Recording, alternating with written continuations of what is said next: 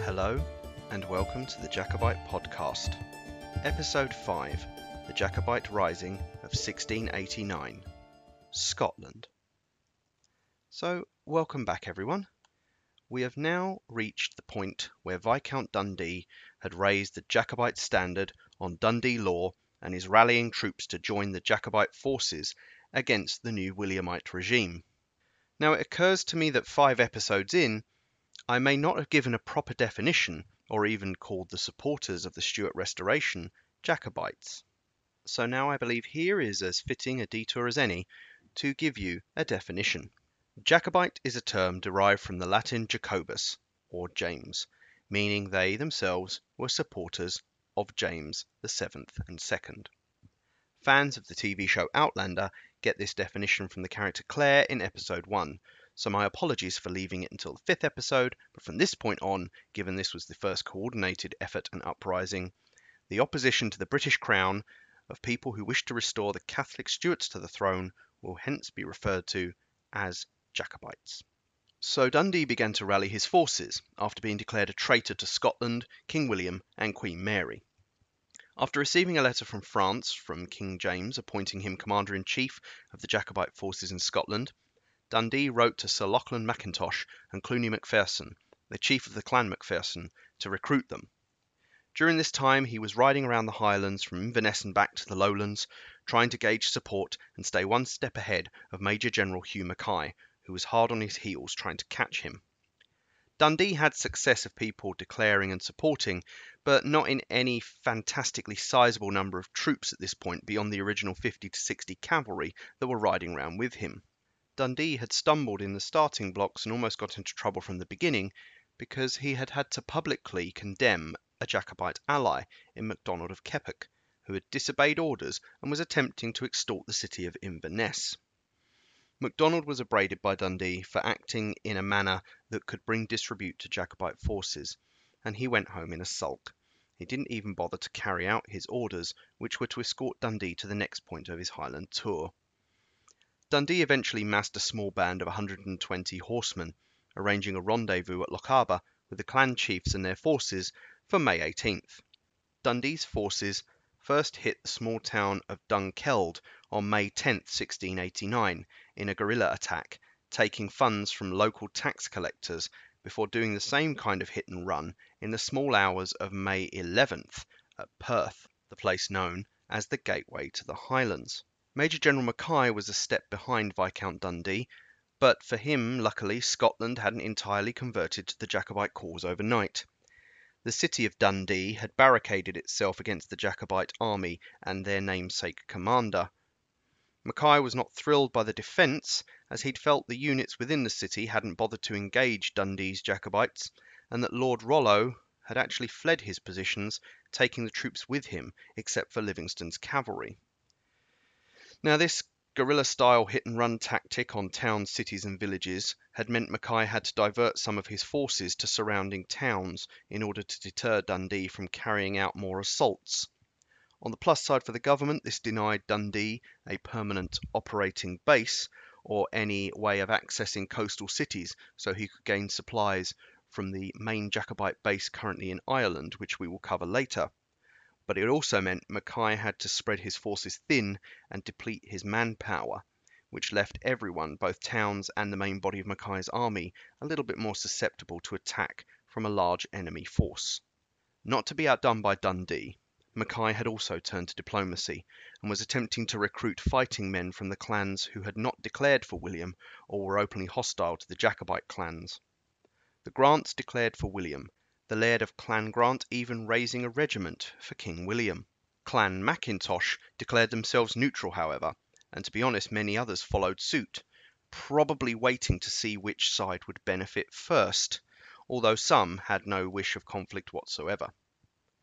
Colonel Ramsay, who had been sent to patrol the Atholl region by Mackay, wrote to his superior that he would meet him in Inverness after marching through the Atholl region. Unfortunately for the government, the Jacobites intercepted this message and were planning to ambush Ramsay en route. Before they could manage to set up that ambush, however, a thousand Atholl men confronted Ramsay's troops at Blair Castle, the seat of Clan Murray. not feeling particularly confident in his position or the fighting ability of some of his troops, Ramsay retreated to Perth, destroying his stores of gunpowder during the retreat to deny them to the Jacobites. Mackay was disappointed in the least, as he'd felt if he and Ramsay had met up, they could have, in his words, beat or chased the rebels without the least hazard. And now he was left calling in troops to defend Inverness and rally Dutch, English, and Highland troops to meet Ramsay in a bid to block Dundee from reaching any further lands, specifically Clan Gordon. Dundee, however, was more focused on his gathering of the clans in Lochaber on May 18th. Having lit the fiery cross and sent it around the clan lands, as was the time-honoured tradition, clans Cameron, MacDonald, Maclean, and Stewart of Appin had answered the call, bringing men with them to swell Dundee's ranks to around 3,000. With this newfound strength, Dundee's ally MacDonald of Keppoch, now on his best behaviour again, approached Ruthven Castle and demanded that Colonel Forbes and the Clan Grant men, holding it for King William, surrender.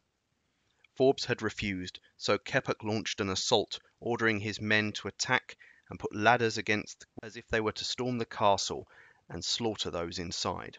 Forbes decided to play for time and see if he could gain extra support, and therefore told Keppoch that if help were not forthcoming from the government within three days, he would surrender the castle.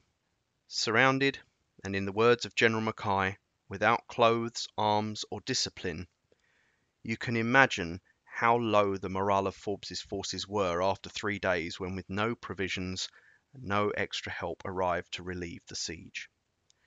Forbes duly surrendered the castle to Keppoch, who let Forbes and his men leave unharmed, before burning the fort to prevent its use by the government to garrison any further troops in what were now becoming Jacobite lands.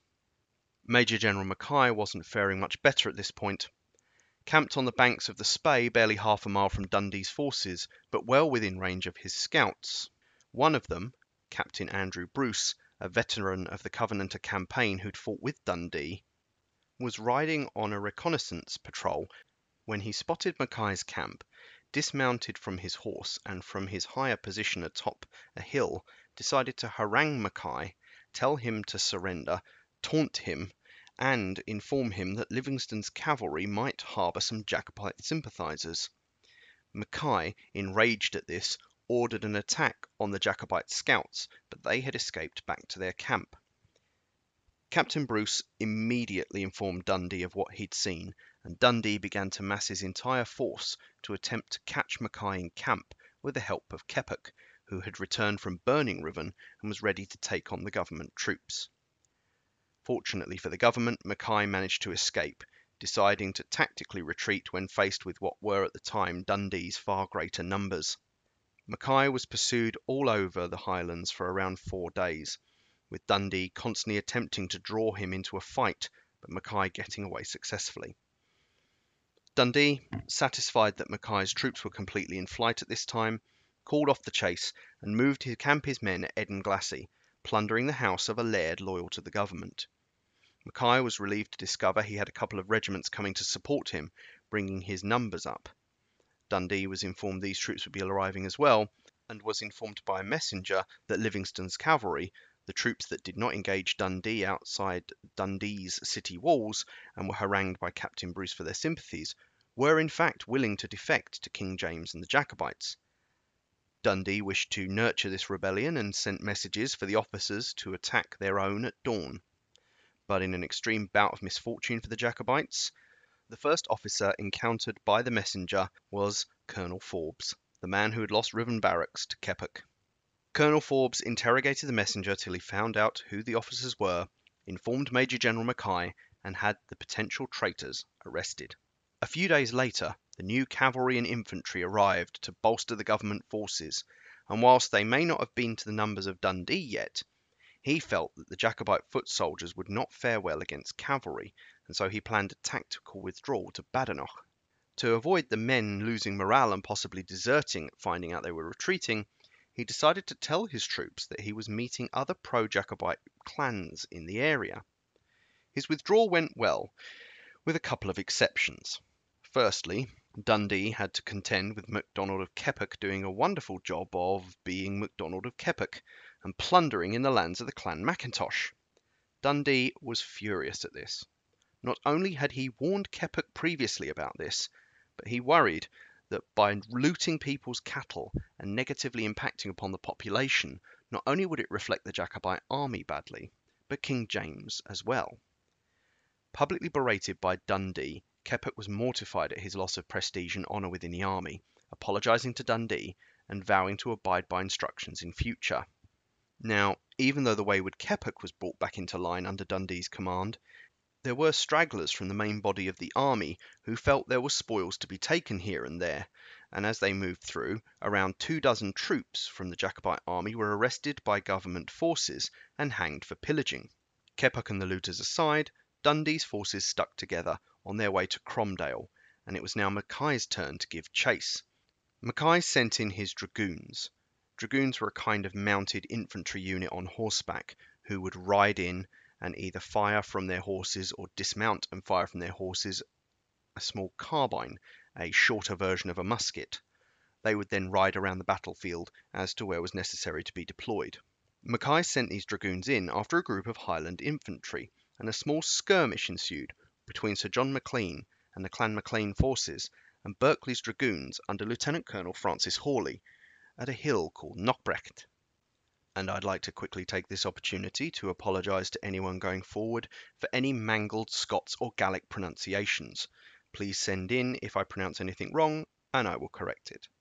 The skirmish at Knockbrecht and its result were debated by the parties that fought in it, and have often been disputed from this evidence by historians.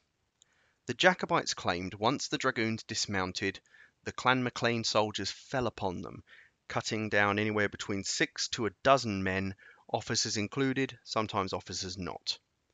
The Macleans then came back to camp with plunder taken from the British dead, and celebrations were had by all. On the government side, Major General Mackay claims his forces killed around a hundred Jacobites before everyone had left the field. Now, both sides had a reason to amp up their victories and play them up for propaganda or recruitment purposes. In any case, we know that a skirmish took place but it'll be up to your conclusions and interpretation of the evidence to decide which one of those won, as unfortunately a lot of the sides are tinged with bias. It was after this, on the retreating march to Lochaber, that Dundee's army began to encounter problems. Reaching Keppoch, the home turf of the Macdonalds, the Jacobite army was running low on supplies and were unable to source enough within the areas, not only given to the scarcity of supplies in certain regions, but that many other places were increasingly coming under government control. In order to attempt to combat this, Dundee had decided that he would temporarily disband his army, asking them to stand by on 24 hours' notice in their own clanlands. This would be a lot easier to do for him compared to the government army, as, unlike the government and modern conception of standing armies, the clan armies were not professional soldiers, rather normally tenants of a laird or a clan chief who pledged to offer service in return for being able to rent or live within a laird's estate. Therefore, if they're told to return to their lord, their obligation was deemed over at that point, and probably many of the men were keen to attend their small holdings and any harvests that were coming, since they probably weren't being paid at this point. By June 14, 1689, Dundee was in Glenroy with his remaining cavalry forces and around a thousand troops. Unfortunately for the Jacobites, just the day before, June 13th, in the Scottish Lowlands, disaster had befallen them when the Duke of Gordon surrendered Edinburgh Castle to Sir John Lanier. Gordon had tried to resist and barricaded the castle after the convention ordered him to leave it on account of his being Catholic and therefore no longer fit to command. The siege itself had been somewhat of a non event, given the cannons on either side were not fired, especially as the government had concerns about collateral damage to outside neighbouring properties. In the end, it was not a fierce battle that forced Gordon out, but the cold reality of siege warfare and trying to sustain a garrison of troops and fortress with no incoming supplies and low ammunition. Gordon agreed to surrender Edinburgh Castle. Dundee and the Jacobites lost one of the most symbolic fortresses in the country, the other being Stirling Castle. Losing Edinburgh Castle was a big loss of prestige to the Jacobite cause, but it in no way diminished the threat the Jacobite army currently posed to the security of Scotland and the crown of William and Mary, and Mackay knew this. Mackay had tried to rally support from the clans for William, but he didn't seem to be as successful as Dundee had been in this part. His solution to control and curtail Dundee's troops operating in the north was to establish a permanent garrison he proposed in the area of Inverlochy, not far today from the later town of Fort William. The fact the town is called Fort William might give you a hint that somebody took Mackay up on this idea, but it wouldn't be completed in time for this rebellion. In the meantime, Mackay had to make do with the reinforcements the Privy Council had sent him after hearing of Ramsay's misfortune through the Atholl area. Mackay began to deploy troops to Strathbogie, Elgin, and Inverness, the major population centres of the Highlands, and he again ordered Ramsay to march to Inverness via the Atholl lands. Meanwhile, in the Atholl lands, rebellion was brewing. It was rumoured that James Murray, the Marquis of Atholl, may have retained Jacobite sympathies. The Marquis himself had departed from Atholl land and the seat of power and government in London to visit Bath, to take the waters, as was said, and rejuvenate in the spas of Bath at the time, which were seen to be beneficial to people's health. This spa trip away also provided the excellent excuse needed for a Jacobite to distance himself from his estate manager Patrick Stewart of Ballechin, who rallied Murray men and occupied the castle. John Murray, son of the Marquis, the Earl of Murray himself, and heir to those estates, was pledged as a Williamite, and wished to take his family castle back, and upon being refused entry by Patrick Stewart, began to besiege it with what men he could rally. Now, this theme of pitting family against family returns time and time again in the risings, especially when it comes to the Murrays. Be it ideological reasons or in some cases a cynical ploy to play both sides so that one can seem loyal later on, families were often divided along different lines. Now, I'm not saying this is what happened necessarily here, because the young Earl of Murray seemed determined to dislodge people from his family home, but it had happened from time to time. Now, finding out that Blair Castle had been lost to the government was the last news at this point Major General Mackay wanted, and he received the news not very well. Having made his way back down to Edinburgh, he was recouping from an illness that had left him unable to lead. Fortunately, however, he'd had an opportunity to resupply and regroup his troops to effect a more ordered pursuit of Jacobite forces. He was still pushing for construction of his fort at Inverlochy, but this had now been delayed by the notorious Scottish weather. Mackay was also struggling with his own supply lines because despite having access to the vast resources the government had, his supply lines were stretching thinner and thinner and supplies were taking longer to reach him, and what did reach him was not sufficient to maintain an army of that size. When news arrived from the Earl of Murray that Dundee's Jacobite forces had seized Blair Castle, it forced Mackay's hand.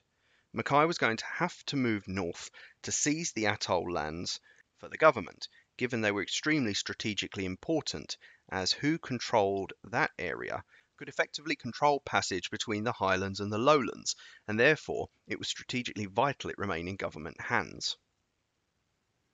Meanwhile, in the Jacobite camp, Dundee had heard of the Jacobite seizure of the castle and Mackay's willingness to move toward it, and so he too moved towards Blair with his men to use his forces to overwhelm the government and begin the Jacobite fight back.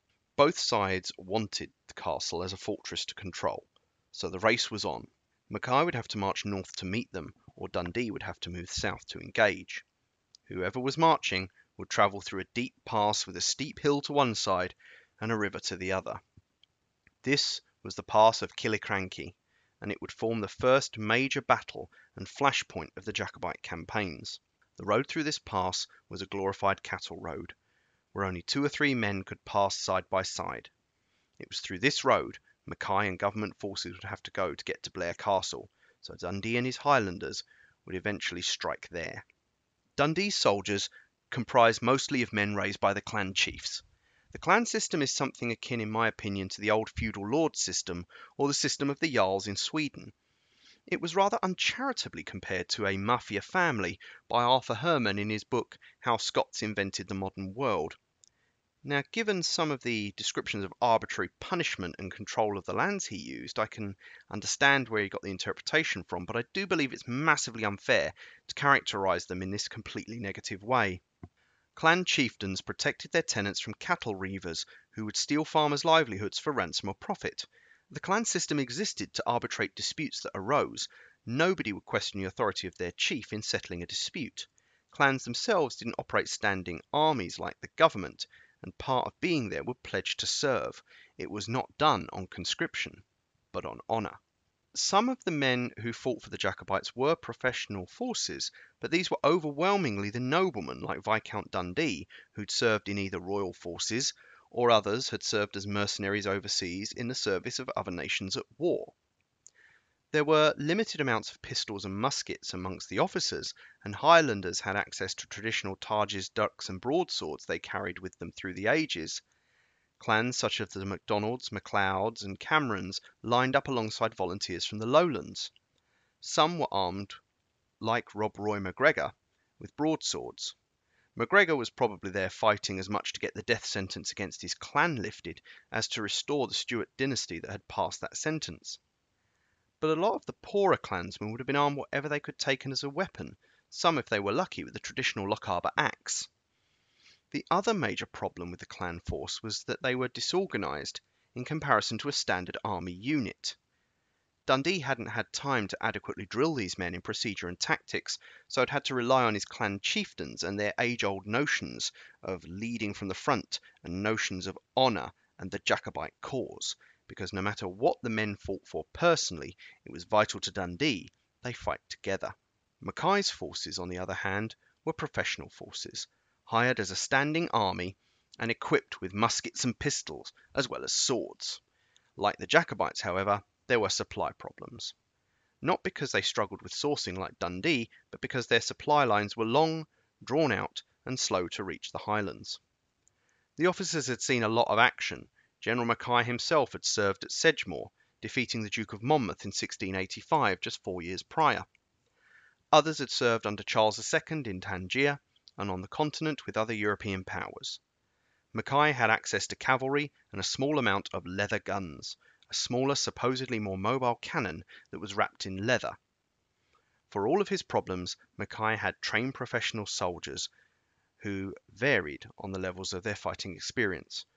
They were equipped with flintlock muskets, some had the newer matchlocks, pikes, or new bayonets that plugged into the musket barrel. There were also grenadiers, of which very recent archaeological evidence has shown they may have used grenades here at Killiecrankie, which had been the first time British Army troops used them in battle. The army was drilled and trained in latest techniques and probably felt confident they had superior firepower and numbers, but terrain was still going to be an issue. And so it was that on July 27, 1689, General Mackay's forces marched towards the pass of Killiecrankie to liberate Blair Castle from the Jacobites and crush the rebellious forces of Dundee once and for all. Dundee, on the other hand, slowly moved up the hillside and took a position with his men in a line facing downhill. It was a beautiful day with a clear line of sight.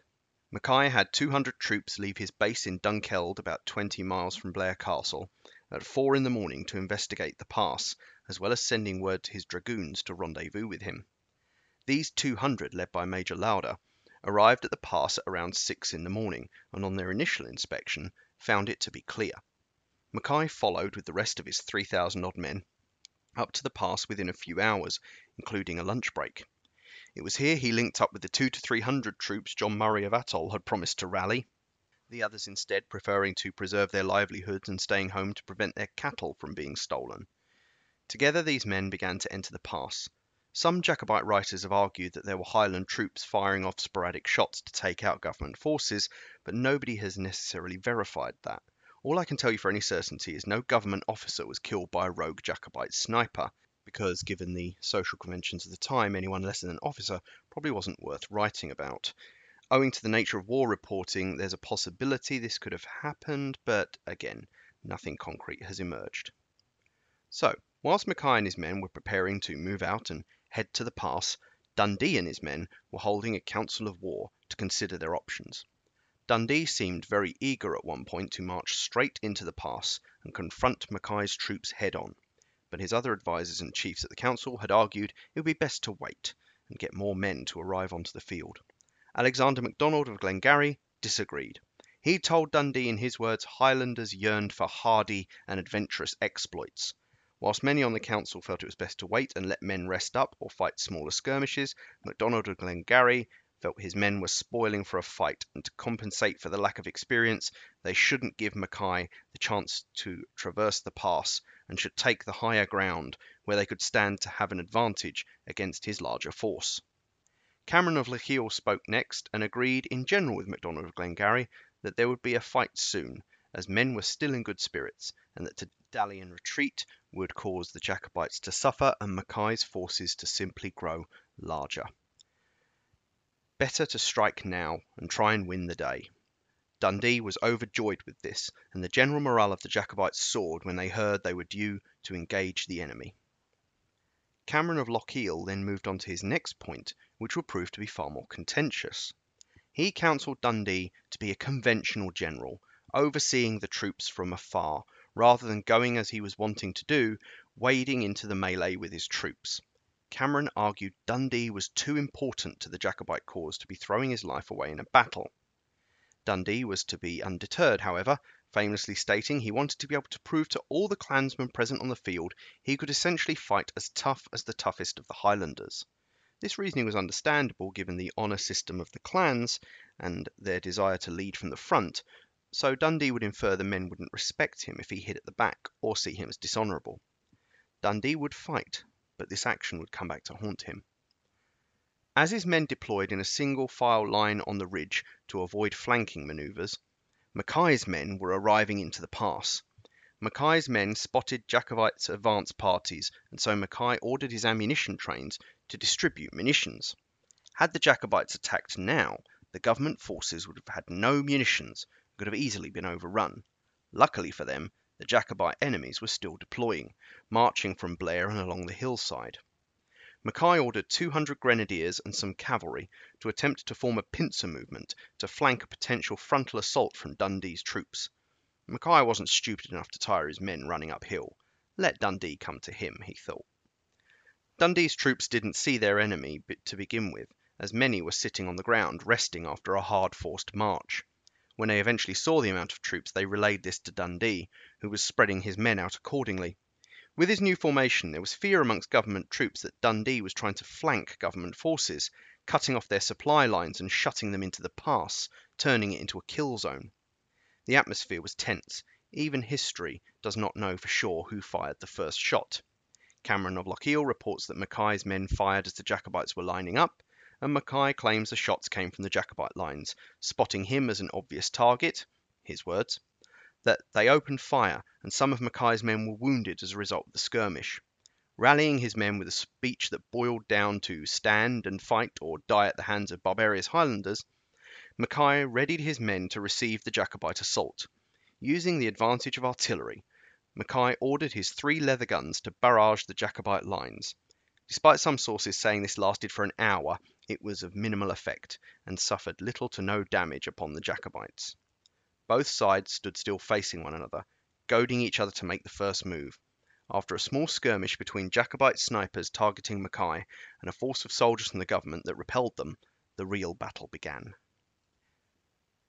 Goading the Jacobites to attack, government forces began to fire volleys of musket fire uphill. There were some wounded by these volleys, and some begged Dundee to order the assault to commence, but Dundee stood firm.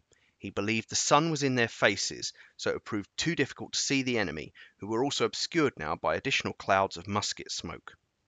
Dundee urged his men to keep the faith, and Cameron of Lochiel led the men in a war cry, echoed by the whole Jacobite army. Dundee's only change to his formation was to move his cavalry to the centre to deter an attack from Mackay's cavalry. At six to seven in the evening, the sun began to set, and the Jacobites struck, launching the famous weapon of the clans, the Highland Charge. To try and give you a demonstration of just how powerful a weapon physically and psychologically the Highland Charge could be, let us carry out a thought experiment. You are a young trooper from England in this alien land. you look uphill, hearing a loud shrieking cry, and see thousands of wild looking men, dressed only in shirts and doublets, fire their muskets, then inexplicably drop them to the ground and start charging towards you down the hill, bare from the waist down, having left their plaids at the hilltop. They carry swords and other weapons, screaming in a foreign tongue and seemingly fearless. If at this point you tell me you feel no fear whatsoever in that scenario, I would say you personally you're either lying or foolish. The Highland charge was deployed by Dundee and his men to devastating effect against government lines. The government was in three rows, which allowed for a greater line of fire against the Jacobites, but in hand to hand combat, the charge broke straight through the lines. Had the musket fire worked, the lines of Jacobites charging could have been thinned out to the point that the charge broke. If that charge had broken and the Jacobites were forced to retreat, Dundee had absolutely no troops in reserve. This was his only shot. Now, why did the charge succeed? Many historians have argued the use of plug bayonets in the muskets. This bayonet, like its name suggests, literally plugs the barrel of the musket, therefore preventing any further shots. It was argued Mackay's troops had put bayonets in and couldn't fire as many musket rounds as they would have liked before the Highlanders smashed into the lines. Some historians have argued that given archaeological evidence, shots were fired, and that plug bayonets weren't as widely distributed at this time due to the continuing presence of pikemen within the ranks. Musket balls found on the ground at the battle site give archaeological evidence that shot was fired from all the government positions, and whilst it might not agree on the reasons, everyone agrees that save a few positions where they gave stiff resistance, the government line took a full force of a successful Highland charge, with broadswords, dirks, and targes flying at them. Some of Mackay's men, though professionally trained, were inexperienced and seemed unready for this assault. Government men started to turn and run in disarray. Highlanders chased government forces from the field, buoyed by success, some of them making it to the river and the government baggage train. This break to loot and gain vital supplies may have saved several government troops from brutal death that some of their compatriots suffered, whom Defoe wrote later as cut to pieces by Highland swords. One of the famous legends of the day involves a soldier named Donald MacBain of the government forces, who upon taking flight from the battle and pursued by Jacobites, found himself at the edge of the river Garry with a steep drop in front of him. Facing certain death at the hands of the Jacobites, or drowning in a river and death in a fall in front of him, MacBain took his chances and leapt 18 feet across the river, leaving the chasing Jacobites nothing but one of his boots. Visitors to the battlefield can still see the spot where it is said MacBain's famous soldier's leap took place, as well as a sculpture detailing the length outside the visitors' centre for the National Trust of Scotland. The government forces' flight from the field was noted by those on both sides as was the reaction of General Mackay. Whereas the Jacobite Cameron of Lochiel said he wandered around looking lost and then broke and ran with his men for Drummond Castle, Mackay himself said he rose on to try to repel the Jacobites, but found few of his men had followed on horseback, leaving him to link up with a few remaining government survivors. Mackay and his men tried to fight off what Jacobites they could and retrieve an injured Captain Mackenzie before trying to take from the field as quickly as they could towards Drummond Castle. Mackay then wished to move on to Stirling, hoping to regroup at the fortress and retake what areas he could. The army was very aware and very cautious of this plan and wished to go back through the pass, but argued that there may have been reinforcements there from the Jacobites. They decided to go with Mackay's plan. They were very, very aware they could be attacked on the way to Drummond, but seemingly any enemies had vanished into the woods, and with good reason it appeared. The Jacobites had their own problems. Upon searching the field, they found, to their shock, laid out, fatally wounded, was John Graham of Claverhouse, Viscount Dundee. During his charge and cavalry leading from the front, Dundee had taken a musket ball to the abdomen and was bleeding out on the hill his army had won. He was taken from the field wrapped in plaids and succumbed to his wounds, supposedly saying to someone who asked of his health that it was better he gave his life so that James could retake his throne. Dundee was buried nearby at St Bride's Church in the vaults, which are now part of the Blair Atholl estates, and the armour he was said to be wearing on that fateful day is displayed at Blair Castle, where the bullet holes can still clearly be seen. At this point in our story, then, we bid a fond farewell, or not so fond, depending on whether you're a Jacobite or not, to Viscount Dundee. He was brave in battle, but brave to the point of foolhardishness when it came to leading his men in. With him gone, the Jacobites had won the battle and the first major engagement of this campaign, but they'd lost their charismatic leader. Over the years, and more than any other commander in the Jacobite forces, save perhaps later Bonnie Prince Charlie, Dundee was immortalized in legend and poem and song as a great Jacobite commander who bravely laid his life on the field for the Jacobite cause, immortalized even in the poem of Bonnie Dundee by Sir Walter Scott. The problem was at this point the Jacobite army had won a big victory, but now it felt hollow because they'd lost their leader. Both armies are estimated to have lost around half their forces, but it was the Jacobites who were seen to have carried the day. Mackay had left alive to defend himself against a charge of incompetence at best and cowardice at worst, but unlike Dundee, he was alive. He was getting ready to regroup his troops and take the Jacobites on again. From Stirling Castle he would plot his counterattack. Next time, we shall follow the remnants of the Jacobite leadership as they attempt to rally their forces, and the final part of our coverage of the Jacobite rebellion in Scotland, and I hope you will all join me then.